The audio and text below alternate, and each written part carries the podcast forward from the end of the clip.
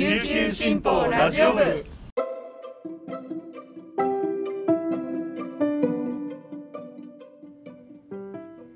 おはようございます。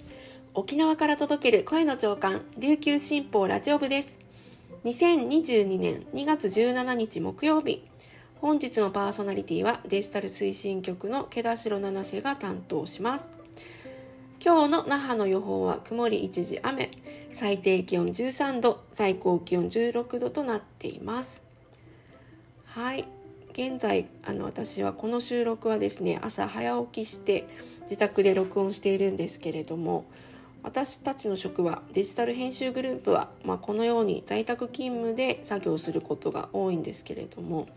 昨日はたまたま会社に上がったんですね。はい、それで久しぶりに出社している同僚が多くいて、まあ、全員が揃うということはなかなかないんですけれども昨日は1人以外かなあのメンバー揃っていて、まあ、人が多いとなんだか新鮮だなと感じてついつい話しかけて雑談が多くなってしまいました。まあ、在宅だとですね、まあ、テキストのねチャットなどで業務連絡ばかりになってしまうんですけれども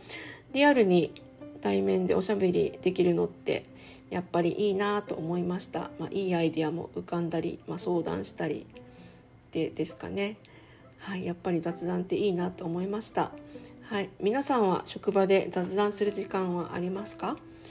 忙しいと思いますけど同僚とのコミュニケーションも大事にしたいですね。はいそれでは本日のピックアップニュースをお届けします。最初のニュースです。沖縄県は16日、10歳未満から90代までの660人が新たに新型コロナウイルスに感染したと発表しました。そのうち6人は未公表の施設内クラスターの関連事例で、PCR 検査などを行わずに感染者として扱うみなし陽性となりました。みなし陽性は厚生労働省が1月24日付の事務連絡で認めた枠組みです。感染者の濃厚接触者で発熱などの症状が出た場合、受験せずに医師の判断で感染者と診断できます。沖縄県はクラスター発生施設で検査に時間がかかり、診断が遅れる事例が生じているとして、感染者を迅速に医療につないだり、施設内のゾーニングなど感染拡大に、感染拡大を防いだりする必要があるとして、みなし陽性の初適用を決めました。今後もクラスターごとに適用を判断します。みなし陽性者であっても治療薬を投与する場合などは検査を行います。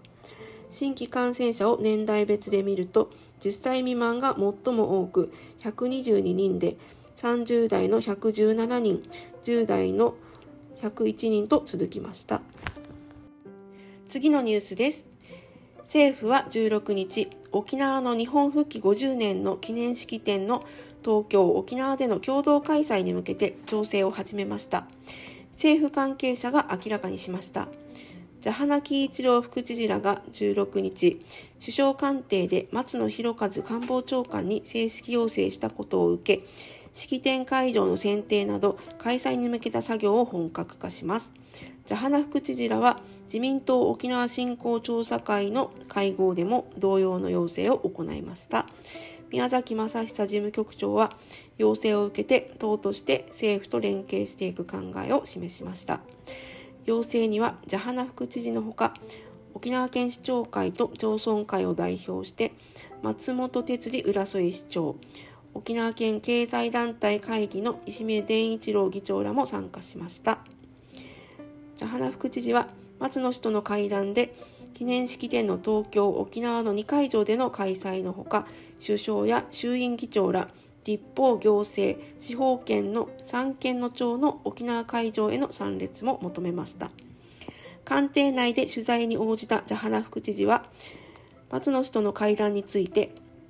県民の総意としてお願いしたしっかり総理に伝えたいという話があったと述べました。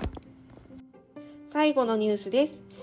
台湾の中華航空が3月3日に台北と那覇空港間の貨物便を1往復運航することが16日までに分かりました。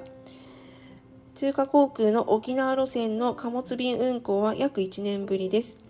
使用機材はコンテナを搭載可能な大型機エアバス A330 の300で県内輸出事業者からは歓迎の声が上がりました貨物便は台北と那覇空港を往復し貨物はその後中華航空の香港やシンガポール行きの海外路線に積み替えられます。